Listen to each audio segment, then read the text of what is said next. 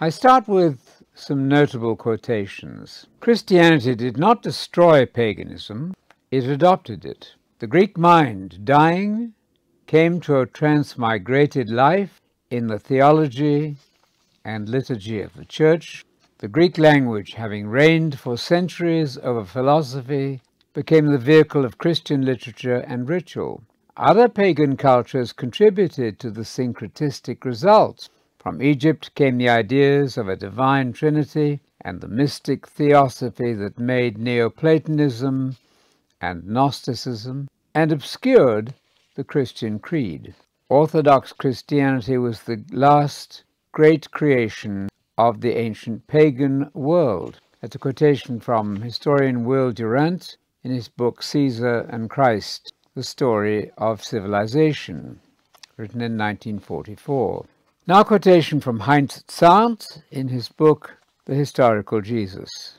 After the Church Fathers had finished explaining Jesus, Jesus Christ was now no longer a man of flesh and blood like ourselves, but a heavenly being of supernatural origin in human form. With the help of a metaphysical system, taken over from Greek philosophy, Christological dogma came into being, and an attempt was made to describe the person of Jesus Christ in the form of the so called doctrine of the two natures Jesus Christ, true man and true God. So men said, but from the beginning they shrank back from the bare historical character of the revelation of God. The Church has been in danger of embracing a non human Jesus, known as Docetism, from the very beginning. That is, from the very beginning, right until the present day, the Church has been tempted to stress the divinity or deity of Christ so one sidedly that his manhood threatened to become a mere pretense. In this way, Jesus Christ was made a historical abnormality. The Son of God was endowed with wonderful, indeed miraculous qualities, to such an extent that his feet scarcely seemed any longer to touch the ground.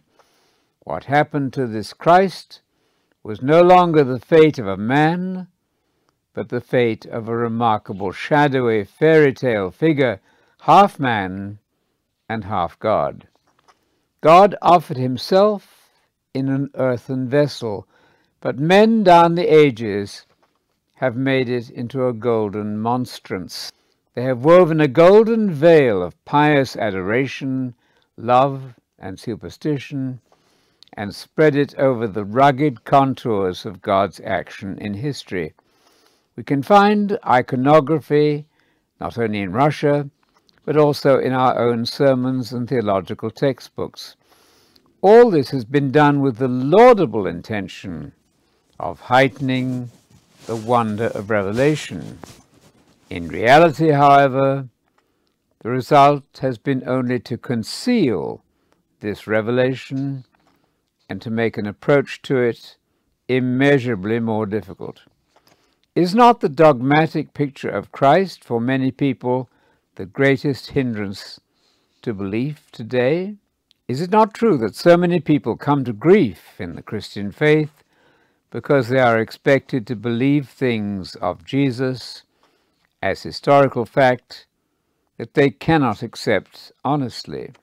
I note that 23 million Seventh day Adventists say in a book on the Trinity, the keystone of our theology is that 1 plus 1 plus 1 is 1. And also, 1 is inherently a plural word. That's from the book by Whidden, Moon, and Reeve called The Trinity. I note this too. Sir Isaac Newton became almost obsessed with the desire to purge Christianity of its mythical doctrines. He became convinced that the irrational dogmas of the Trinity and Incarnation were the result of conspiracy forgery, and chicanery. The spurious doctrines of the Incarnation and Trinity had been added to the Creed by unscrupulous theologians of the fourth century. Indeed, the book of Revelation had prophesied the rise of Trinitarianism, what uh, Sir Isaac Newton called this strange religion of the West, the cult of three equal gods, the abomination of desolation. That's a quotation from Karen Armstrong's book, The Battle for God. Millard Erickson says, A good Trinitarian must say, They is one and he are three. Trinitarians must say that Jesus is man, but not a man, and that the Son of God had a beginningless beginning. I note that my spell checker rejected beginningless. Even it knows better. Dr. Swindoll, quoting Max Lucado, while the angels watched, Mary changed God's diapers. I say this, it isn't fine to add on gods and go from one to three. One means only, always one, and never can mean three. Just do the math and you will see that Jesus knew that he could never be a second God from all eternity. On Mark 13, Jesus linked his own return with the fall of Jerusalem. All attempts to deny such a connection in apologetic interests are mere sophistry and merit no refutation. That's from the book by Schenkel, Das Charakterbild Jesu, ein biblischer Versuch, written in 1864. Let's consider why we do Bible study. The dynamic words of Holy Scripture are designed to impart life to us, but this is only possible when they are understood by us readers. Paul emphasized that the only ideal worth achieving is to cultivate what he called a love for the truth so that we can be saved, certainly not as an optional extra. And loving truth means refusing to believe what is not true and standing up for this. Believing falsehood debilitates and dilutes the energy of the spirit of the truth which is designed to animate and invigorate us. Truth is life imparting, and falsehoods undermine our very being. Falsehood is a poison to our system and not better than adding cyanide to our coffee or donut. Believing what is untrue is to be rejected with the maximum conscientious effort. The anti Christian threat is that we would not love the truth but believe what is not true, and thus love unrighteousness. Paul said this in 2 Thessalonians 2 that believing the truth is contrasted with believing what is false and being unrighteous. As Micah, speaking for God, said, Do not my words do good? Micah chapter 2, verse 7. In Jeremiah 6, verse 10, we read, to whom am I to give word, witnessing so that they may take note? See, their ears are stopped, and they are not able to give attention. Look, the word of the Lord has been a cause of shame to them, and they have no delight in it. God's story ends brilliantly, and one day all the punishment and tribulation will be over for good and I will never again make you a, a, reproach among the nations. Joel 2, verse 19. Micah 4, verse 3, and never again will they train for war. Nahum chapter 1, verse 15, Behold, on the mountains the feet of him who brings good news, who announces peace. Celebrate your feasts, O Judah. Pay your vows for never again will the wicked one pass through you. He is cut off completely. But we're not there yet, and we need to be fully informed of the story which will unfold as God deals with Israel and the world before Christ comes back. The story is centered on Jerusalem, where eventually, after all the extreme distress, the kingdom of God will have its governmental center.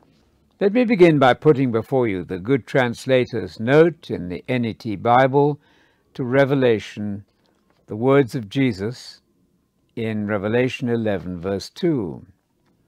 The holy city appears to be a reference to Jerusalem. See also Luke 21, verse 24. Now, this, in view of the plethora of material written on the kingdom of God in the New Testament, it is a marvel that scholars have not bestowed proportionate attention on the same topic as set forth in Daniel, which is the Old Testament source of Christ's teaching on the matter, and therefore it should, of course, be Christ's saving gospel. One classic treatment is found in Lagrange, Le Judaïsme avant Jésus-Christ, written in 1931. That's a quotation from Desmond Ford's Abomination of Desolation in Prophecy, written in 1939. Now, this anyone who's tried to read John's Revelation can sympathize with George Bernard Shaw's remark that it is a curious record of the visions of a drug addict, cited in Robert Fuller, The Naming of the Antichrist, written in 1995.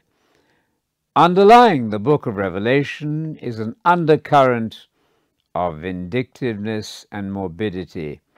John's references to seven messages, seven seals, seven trumpets, and seven bowls, and seven unnumbered visions merge together to lead the reader into hopeless confusion. That sort of statement really gets me going. So much, then, say these authors, for the revelation belonging to Jesus Christ, which God gave him to show his servants what must soon take place, and he made it known by sending it via his angel to his servant John. So much for the very words of Jesus, which many scholars approach in various oblique and confusing ways.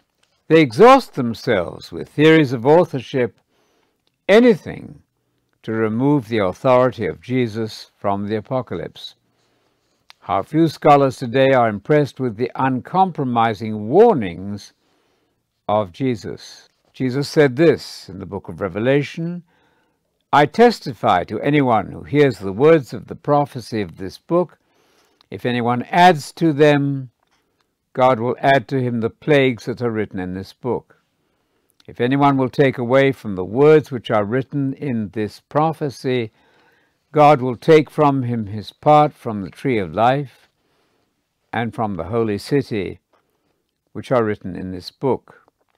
Revelation 21, verses 18 and 29. Revelation has been the brunt of every mad idea conceivable. For example, 666 must be Ronald, with six letters, Wilson, six letters, and Reagan, six letters, who was shot and yet survived. By contrast, a piece of plain truth, in an obvious allusion to the three and a half years mentioned by Daniel, John tells us that the beast is to function for 42 months. Jesus fared no better from hostile critics of his so-called apocalyptic discourse in the Gospels. That apocalyptic discourse speaks of the sudden catastrophic intervention of God in the affairs of the earth to right all wrongs.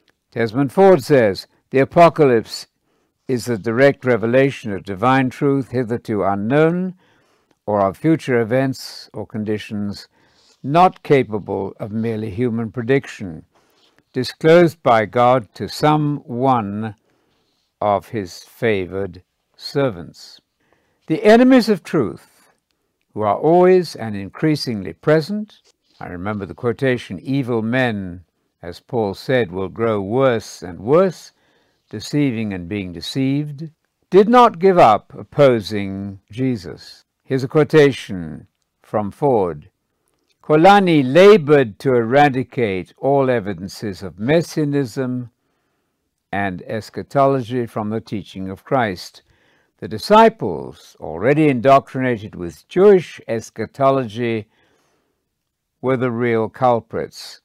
Colani's theory offered a welcome option for those embarrassed by the apocalyptic eschatology of Mark chapter 13. My own cousin, J.A.T. Robinson, said this Mark 13 is a secondary compilation reflecting the expectation of the early church. Glasson said this about Mark 13 this picture of a mistaken fanatic bringing the message that millions now living will never die.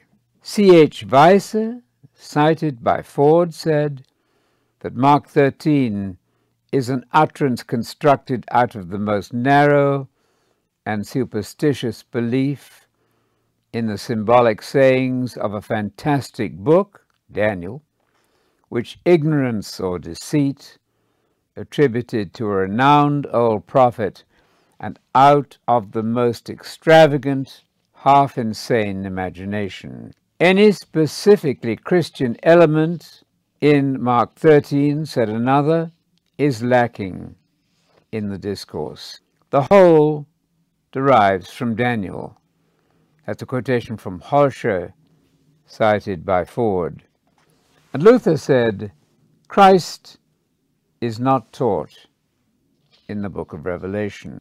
Augustine, hailed by many as the greatest spiritual giant since Paul, became an outspoken critic of apocalyptic thought, influenced by an African scholar, Tychonius, who urged, and I quote, a spiritualized reading of Revelation by which the Antichrist must be understood to mean the struggle of good versus evil in every age.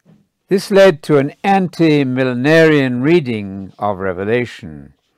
Augustine said that whatever is contrary to the word of Christ is Antichrist. But Pope Urban justified sending the Crusaders on a bloody conquest of Palestine by announcing that it is the will of God that through the labors of the Crusaders, Christianity will again flourish at Jerusalem in these last times, so that when Antichrist begins his reign there, as he must, he will find enough Christians to fight. There are 88 allusions to the Old Testament in the book of Revelation, and Jesus obviously loved this prophet Daniel and based his understanding of the gospel of the kingdom and of end time events on it and on all the prophets. The Gospels take into account the Old Testament program of the end. First of all, according to the prophets, a hostile army is to capture and devastate Jerusalem. Half of the inhabitants will be carried away into captivity, and yet it will continue to be a Jewish city. Zechariah 14, verse 2. The eschatological discourse draws from the Old Testament descriptions of invasions of the Holy Land by Assyria, Babylon, and Syria.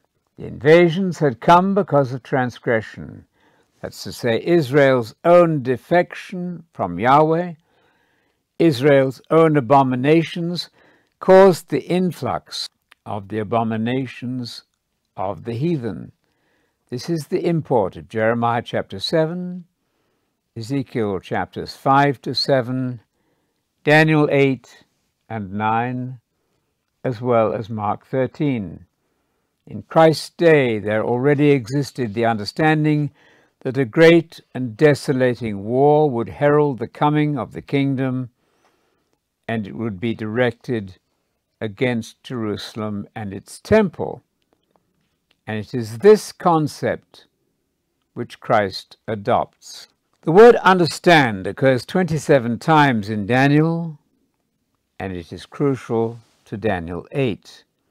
Jesus echoes this when he said, Understand what I mean by abomination of desolation. To Daniel the angel said, Understand, Son of Man, addressing Daniel here, that the vision pertains to the time of the end. Daniel 8, verses 17 and 19. I'm going to tell you what will take place at the final time of indignation because it pertains to the appointed time of the end. None of the wicked will understand, but those who are wise will understand. The abomination of desolation is the terrifying harbinger of the end, so said Desmond Ford. That's exactly what Jesus said in Matthew 24, verses 14 and 15. Then the end will come. When you therefore see the abomination of desolation standing in the holy place, then flee, and flee with the utmost urgency. As believers commissioned to preach the gospel, we need to have the in depth story on the Jesus who, as did Paul, announced the future and stated, I've told you this in advance, whether it be our future or that of our children. Paul was for only a brief time in Thessalonica founding the church. At that time, he gave them essential information on the Antichrist, man of sin, and said, Don't you remember that while I was with you, I used often to be telling you these things? Prophecy about end time events leading to the parousia, Jesus' future arrival, is not an optional extra, but the very fiber of good gospel of the kingdom understanding, essential, invigorating equipment for all believers. We are given a mass of material to instruct us in the proper vision of the end time, the order of events, and the transition at the parousia from this evil age to the great age to come of the kingdom of God on earth. Why is the Olivet Discourse, which implies a mass of material from Daniel and the other prophets, less important than, say, the Sermon on the Mount? What about the 22 chapters of Jesus' words in Revelation? Is it not all equally energizing truth? As Desmond Ford observed, it should be recognized that Christ's attitude to the Old Testament presupposes his acceptance of the prophetic and apocalyptic concepts reflected there. There's nothing in Mark 13, Matthew 24, and Luke 21 that would seem foreign to one who knew the Old Testament well. That's from Desmond Ford's book, Abomination of Desolation in Prophecy. But do we know this material well? The Old Testament and Jewish understanding of the Holy Spirit is implicitly in the promise of Mark 13, verse 11.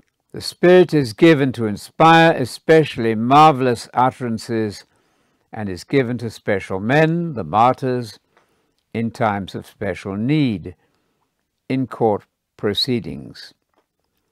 The book of Acts and the letters of Paul especially emphasize that the Holy Spirit is given to every member of the church and that the Spirit initiates those actions and attitudes also which do not appear miraculous in any way. 1 Corinthians 12 1 3. Observe that among the gifts of the Spirit, are found power to help and to lead others, generosity and kindness. 1 Corinthians 12, verse 28, Romans 12, verse 8. The parallel verse in Luke 21, verse 15, compare with that Luke 12, verse 12, speaks of the exalted Jesus instead of the Spirit. Luke equates the two in other passages also. No other than Jesus addressed the church in the Holy Spirit. Mark chapter 13, verse 14, marks the beginning of something quite extraordinary. In Daniel 9, verse 27, we read that the awful horror, the abomination of desolation, designates the pagan altar which was erected at that time on the altar of burnt offerings in the temple courtyard. The discussion by Jesus, which follows, clearly indicates that here in Mark 13 14, the term abomination of desolation refers to a person linking easily to the man of sin in Paul's writings. Undoubtedly, the phrase where he ought not to refers to the temple, since the entire passage presupposes a Jewish situation. That's from the book by Eduard Schweizer on the Gospel of Mark.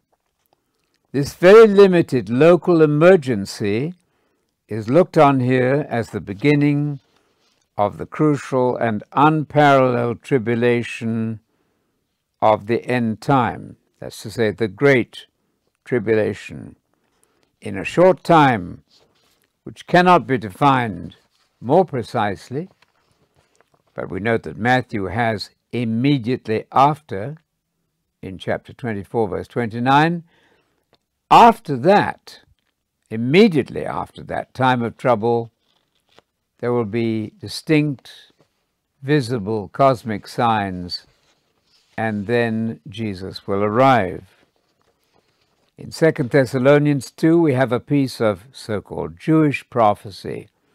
Paul makes this prophecy of the man of sin in the temple the one key sign parallel to Jesus' abomination of desolation of the impending end of the age. The appearance of the man of sin, who has his own counterfeit parousia, backed by miracle, is the heart of pre kingdom eschatology, negated and neutralized, alas, by the false system of Hal which promises a lift off to heaven for true believers before the man of sin arrives. Hal Lindsey would tell us that we believers will view the end time events from the comfort of spectators in heaven. The rationale for a future temple would be this the Jews have not accepted their Messiah, and the Christians have. So our sins are paid for and blotted out, paid in full. But the Jews need a temple desperately the spot where Abraham was willing to offer his son to provide atonement for sin. The Antichrist ingratiates himself with them and allows them to have a temple. In the middle of the final heptad, or period of seven years, it all goes wrong. To quote from the line from Les Miserables. Now, note this it is Christianity which has made it impossible for Jews to accept God as the triune God, and thus they are deprived of the true God and true Jesus offered by Scripture. The Church has therefore kept Jews away from atonement in Christ. Thus, naturally, they look to the Wailing Wall and a rebuilt temple to appease their consciences. Zechariah 12, verse 3 says, in the Septuagint, It will come to pass in that day that I will make Jerusalem a stone of trampling by all the nations. Everyone who tramples on it will utterly mock at it, and all the nations will be gathered against it were still, two thirds of Israel will be eliminated and one third of the city exiled. That's in Zechariah 13, verses 8 and 9, and Zechariah 14, verses 1 and 2. I will gather all the nations against Jerusalem to battle, and the city will be captured, houses plundered, women ravished, and half of the city exiled, and the other half not cut off. To Israel, Isaiah said, Then hail will sweep away our refuge of lies, your covenant of death will be cancelled, and your pact with Sheol will not stand. When the overwhelming scourge passes through, and you become its trampling place. Isaiah 28, verse 18 says, Your covenant with death will be cancelled, and your pact with Sheol will not stand. When the overwhelming scourge passes through, then you will be a trampling place. Compare with that Daniel 8, verse 13. The Hebrew version of Zechariah 12, verse 3 is easier on Israel and harder on the attacking nations. A tiny variation, one difference of a consonant, gives us the fuller and grimmer picture reported in the Septuagint version of Zechariah 12, verse 3. Instead of the nations finding Jerusalem a burdensome stone, the verb is amas, to burden. Israel, in other words, will be trampled, trodden on, stone. The verb was read as ramas, to trample. This reading is reflected in Jesus in Luke 21, verse 24, and again in Revelation 11, verse 2. You can hear the awful trampling of the army boots, ramas. Both Jesus and Paul, based on Zechariah 12, verse 3 in the Septuagint, and Daniel chapter 7, 8, 9, 11, and 12, also Romans 9, verse 27 and 28, 11, verses 25 to 28. These passages present us with a coming, very bad time for Israel. The appearance of the abomination of desolation, the surrounding and trampling of Jerusalem, Luke 24, verse 21, the man of sin, 2 Thessalonians 2, 3, in the temple, are the key, key signs of the impending countdown to the second coming. Jesus repeats all this in Revelation 11, verses 1 to 2. There's a temple building in which persons worship God. The outer court is thrown out, recalling the cast out of Daniel 8, verse 11. See the excellent remarks of Professor Bauckham in his Climax of Prophecy pages 268 to 273. Daniel 8 has been regularly preterized, that's to say, put into the past to avoid the future reference. People were told that it was all over with Antiochus Epiphanes. That's to say, the unwanted future has been put behind us, so to speak, and thus negated and lost from view. And so Desmond Ford rightly says, it does not appear correct to say that Luke in chapter 21 or elsewhere anticipates the future in a way different from Mark. Luke's times of the Gentiles are identical with the Great Tribulation of Mark 13, and this is an allusion to Daniel 8, verse 13. In Luke 21, Jerusalem's fall is still viewed eschatologically. The difficulties in the way of dividing up Mark 13 are grave and insurmountable. It ignores the coupling together of the two parts in the discourse as belonging to one great event. Matthew 24, verse 29 says that they, the Great Tribulation and Second Coming, will follow each other immediately.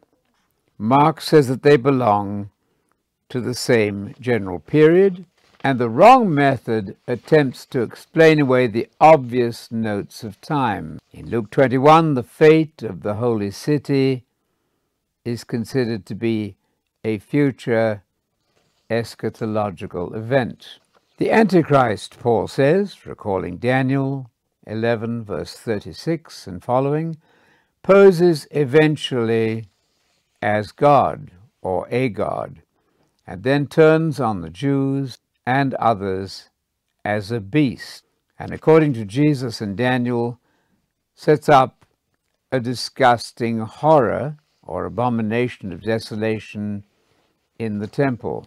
This triggers the unprecedented time of great tribulation. All this brings Daniel chapter 7, 8, 9, 11, and 12 into focus as expounded and expanded by Jesus in Matthew 24, Mark 13, Luke 21, and by Paul in 2 Thessalonians 2, and by Revelation. This is a mass of biblical material.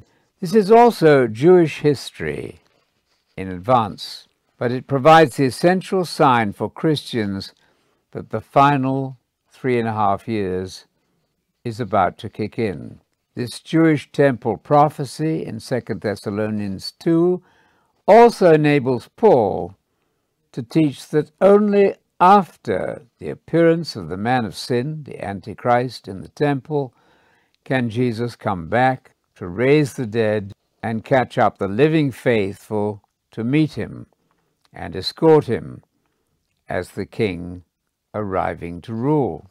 Not until then and not before then. The second coming of Jesus is not a drive through event.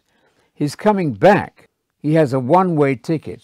Paul knows that the ultimate restoration of a remnant of the now blinded natural ethnic Israel is a key to prophecy. Abrahamic people have from the beginning always rightly insisted on a future restoration of a remnant of now blinded, disobedient Israel, what Paul calls the Israel of the flesh in 1 Corinthians 10, verse 18, as in the King James Version, as distinct from the Israel of the Spirit, otherwise known as the Israel of God in Galatians 6:16, and known also as the true circumcision, Philippians 3 verse 3, Galatians 6:16, and of course Galatians 3 verse 29. Abraham's seed, members of the New Covenant Commonwealth of Israel, are the same group of people. The return of natural Israel to nationhood in 1948 was not the restoration described in the Bible, which always implied a converted Israel, and we certainly don't see that now in Israel, and have not since 1948. But the 1948 event certainly makes the prophecies possible in a new way, as will also the building of a temple.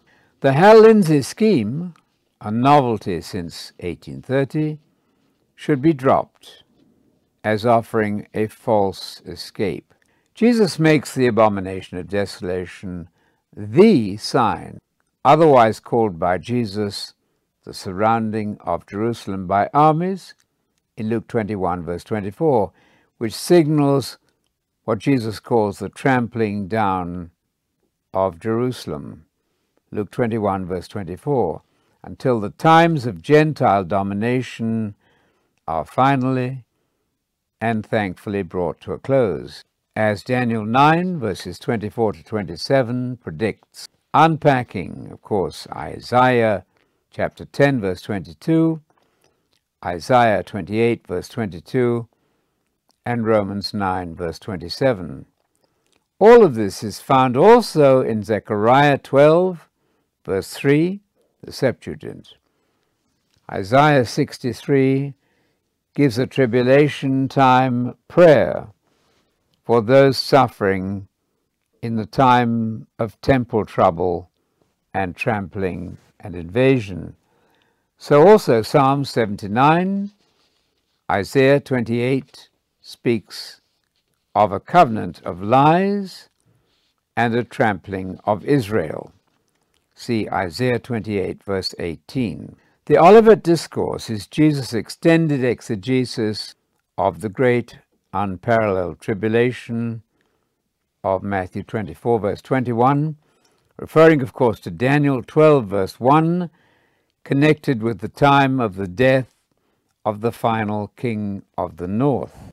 Immediately following that great tribulation, as Jesus says in Matthew 24 29, the cosmic signs introduce the one single great visible parousia of the Messiah. The immediately after of Matthew 24 29, of course, rules out AD 70, unless one imagines a great tribulation twice the length of the millennium. Jesus blocked that amazing idea by describing the Great Tribulation as days in which it will be impossibly difficult for pregnant women and nursing mothers. For that, see Mark chapter 13, verses 17 and 19. What I'm saying here is nothing new. It is classical premillennialism found in the second century pre-mill writers, and Joyce Baldwin, Dean of Women at Trinity College, Bristol, in her commentary on Daniel, in the Tyndale commentary series, has to remind us of what is really obvious. She says, to confine the meaning of Daniel's prophecy to the second century BC is to close one's eyes to the witness of Jesus and of the New Testament writers in general, that it also had and will have a future significance. She notes, too, the obvious references of Daniel to the Assyrian. But as in the case of the cruel Assyrian invader, Daniel 10, verse 23, an end has been decreed for the wicked leader of Daniel 9, verses 24 to 27. Joyce Baldwin refers to the final heptad, period of seven years, of Daniel 9, and later says, In the Gospel, Jesus makes reference to the 70 weeks only in terms of the abomination of desolation. Matthew 24, verse 15, Mark 13, verse 14. The desolating sacrilege, as translated by the RSV. For Jesus, the significance of the phrase abomination of desolation was not exhausted by its applicability to Antiochus Epiphanes.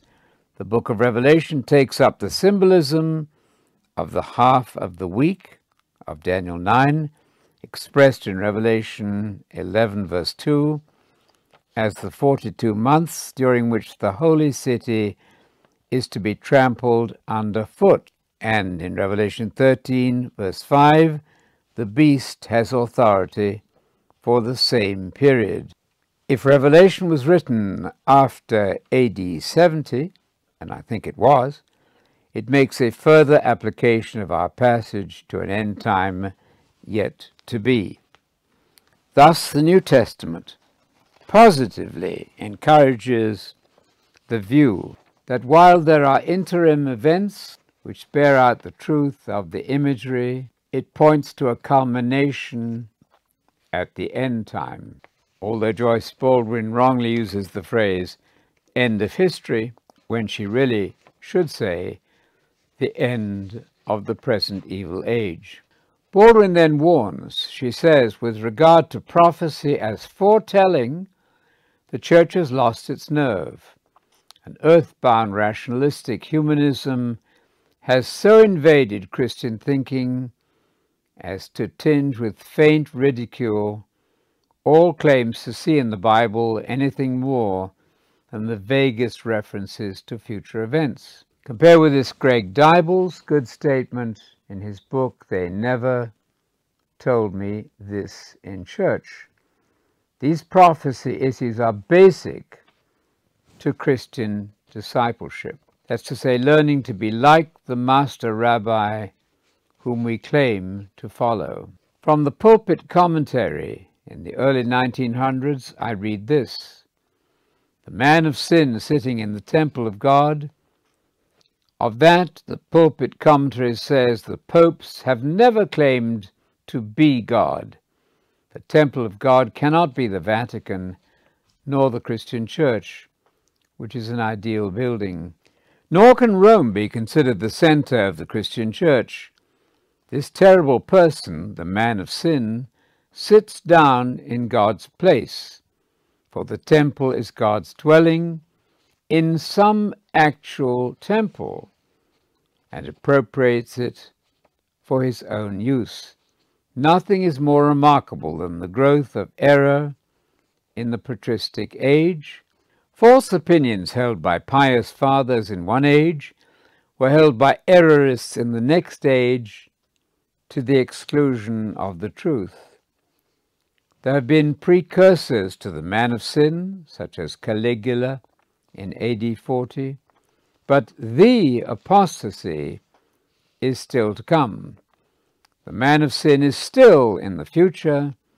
The mystery of iniquity is working even now.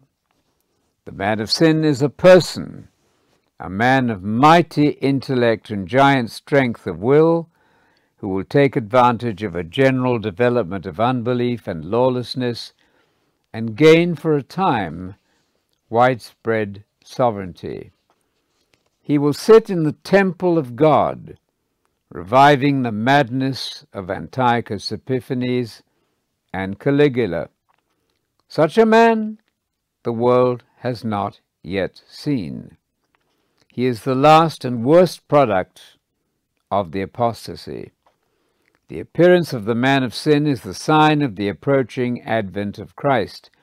The penalty of rejecting the love of the truth, 2 Thessalonians 2 verse 10, is the incapacity to distinguish the truth from error.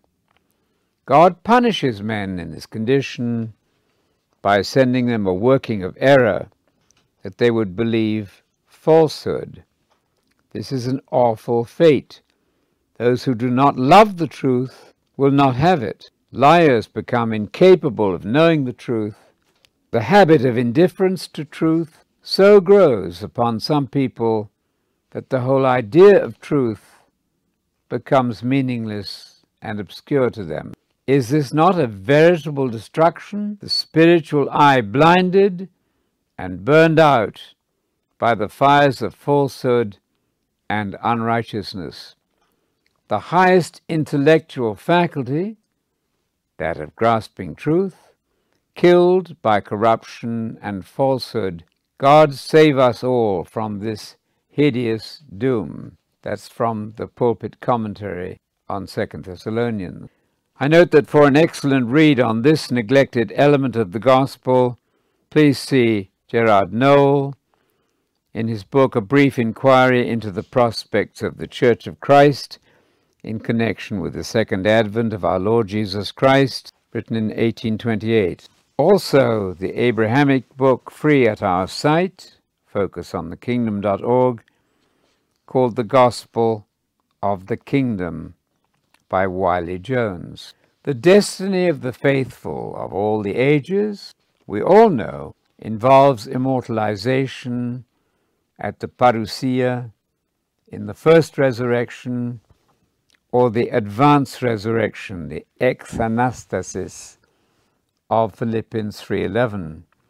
There will be a surviving mortal population in the millennium, without which all the many promises of co-rulership with Jesus over the nations in Revelation 2, verse 26 and so on, that's to say, being promoted to be governor of five or ten cities, or being put in charge of many things, all of these would be denied and negated if there were no millennium to come. Loss of such truth inevitably debilitates believers who are deprived of the energizing power of a massive truth, that they are now royalty in training. God's choice people being groomed to be the kingdom of God, not just be vaguely in it. This life is training for reigning and schooling for ruling. Jesus did not say, Well done, faithful servant, take part in five or ten cities. He said, Be governor over five or ten cities.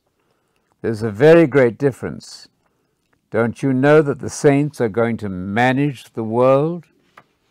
Paul said in 1 Corinthians 6, verse 2 For Paul, this was an elementary truth of the gospel and was equivalent in the same passage, 1 Corinthians 6, as inheriting the kingdom of God. I read in Isaiah chapter 32, verse 1 Behold, a king will reign in justice along with princes. The prophets and the Psalms are rich with the prospect of co reigning with Jesus, and Daniel, of course, is saturated with this promise, especially 7, verse 27, where all nations, we read, are to obey the saints, whose time to take charge of the kingdom will come in Revelation 7, verse 22. All this is part of the destiny of the Son of Man, the human being, who is seen doing what Adam failed to do.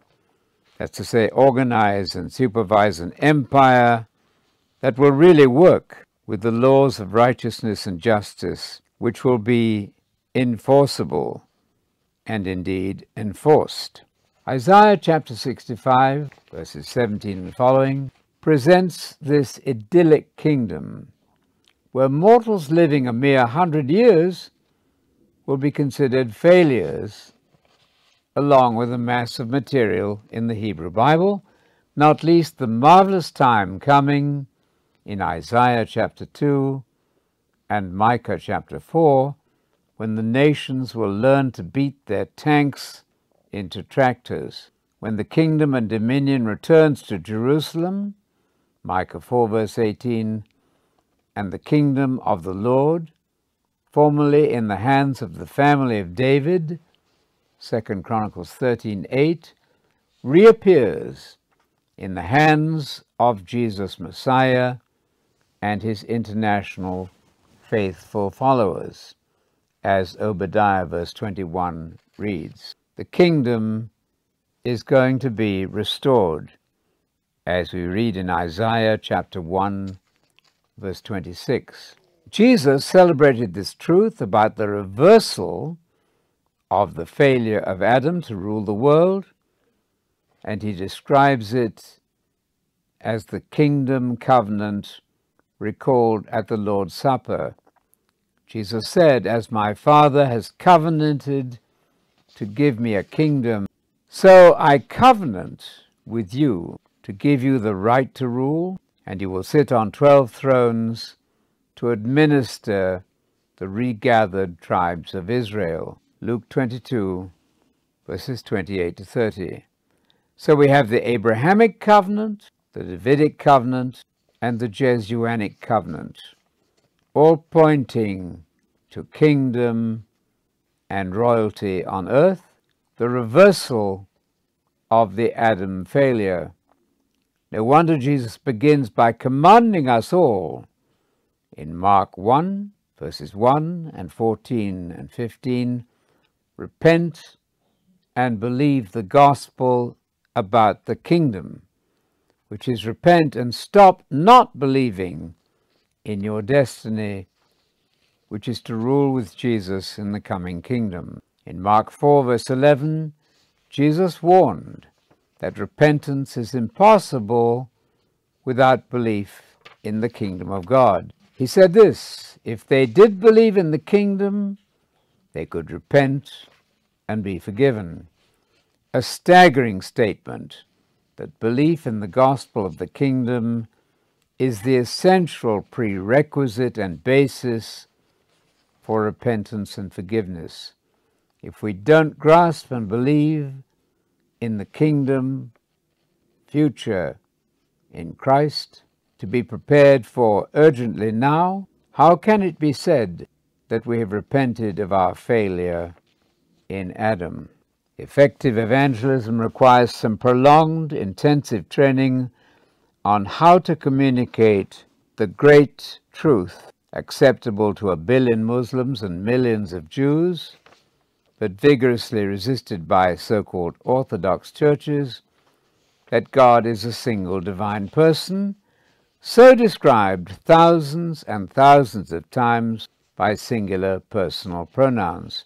This is a huge issue, teaching and persuading about who God and Jesus are. There's a good sample from the internet. This person could be contacted and given books to encourage them further. This is the question which needs to be engaged. How can we get Megyn Kelly and Sean Hannity to engage the conversation about who the true God is? Could anything be more interesting or relevant? Did Jesus believe in the Trinity since he was a Jew? No. In one discussion Jesus had with his enemies, they said to him, We aren't illegitimate children. God himself is our true Father. That's in John 8, verse 41. So to the Jews, the Father, a single person, was their God. Jesus did not dispute that. In fact, he agreed with them, saying, If God were your Father, you would love me, because I've come to you from God. I'm not here on my own, but he sent or commissioned me. So both Jesus and the Jews were in agreement that the Father, not a Trinity, was God. At John 20, verse 17, Jesus told Mary, I'm ascending to my Father and my God. Again, this shows that only one person, the Father, is God. According to the Trinity doctrine, we worship one God in Trinity. Did Jesus ever say that the Son and Holy Spirit were to be worshipped along with the Father? Never. At John 4, verse 23, he said, But the time is coming, indeed it's here now, when true worshippers will worship the Father in spirit and in truth. So instead of worshipping a three person deity, Jesus instructed his followers to worship only the Father, who he later called the only true God in John 17:3. Jesus made this the key to life in the coming age. John 17 verse 3.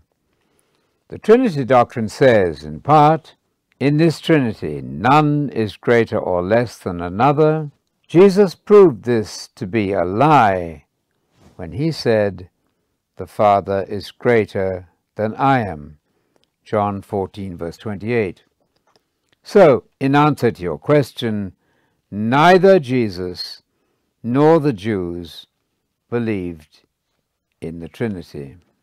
I have been in discussion with James Dunn and his student James McGrath, and also with the famous Bishop Tom Wright, who seems intent on maintaining his Church of England Trinity as a reformulated Shema. Recently I said, My question to you, Dr. McGrath, is simply this. You and Dr. Dunn have argued cogently that Bishop Wright's attempt to, as he said, reformulate the Shema in 1 Corinthians 8 4 to 6 does not work. Paul constantly defines Jesus as the Lord Messiah, Psalm 110, verse 1 being the pervasive background for this identification. The Lord Messiah is not the same person as the Lord God. In 1 Corinthians 8, verses 4 to 6, Jesus is, as always, the Lord Messiah. God is a single someone and Jesus is someone else.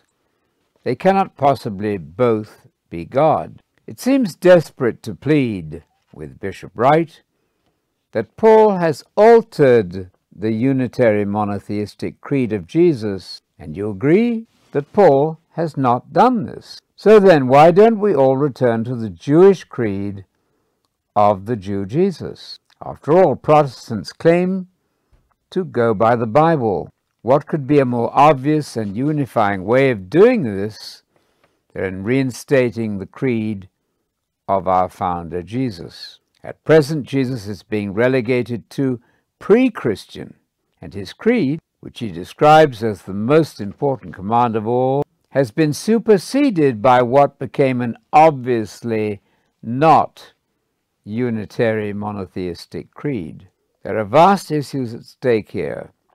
We're all grateful for your plain opposition to Tom Wright, Bauckham, and Hurtado, and their reformulation of the Shema in 1 Corinthians 8, verses 4 to 6. I hope I'm clear here. The voice of Jesus in Mark 12, verse 29, ought to be heard.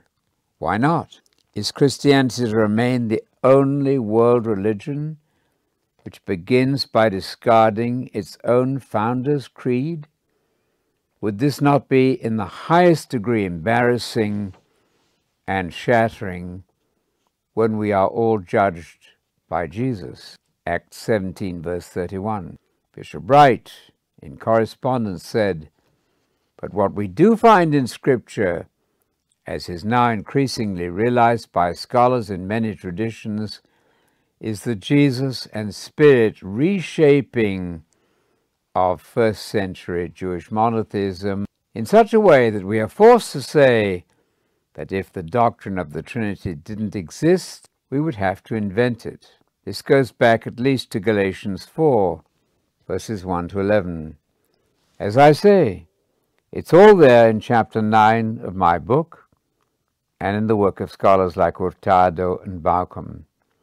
The later official doctrine re-expresses in different and philosophically oriented terms what the very first Christians were saying in deeply Jewish and scripture-based terms. As I've said, until you engage with the relevant texts and arguments, there's no point taking this further. I suggest this for a bumper sticker. Jesus was not a Trinitarian. Why are you?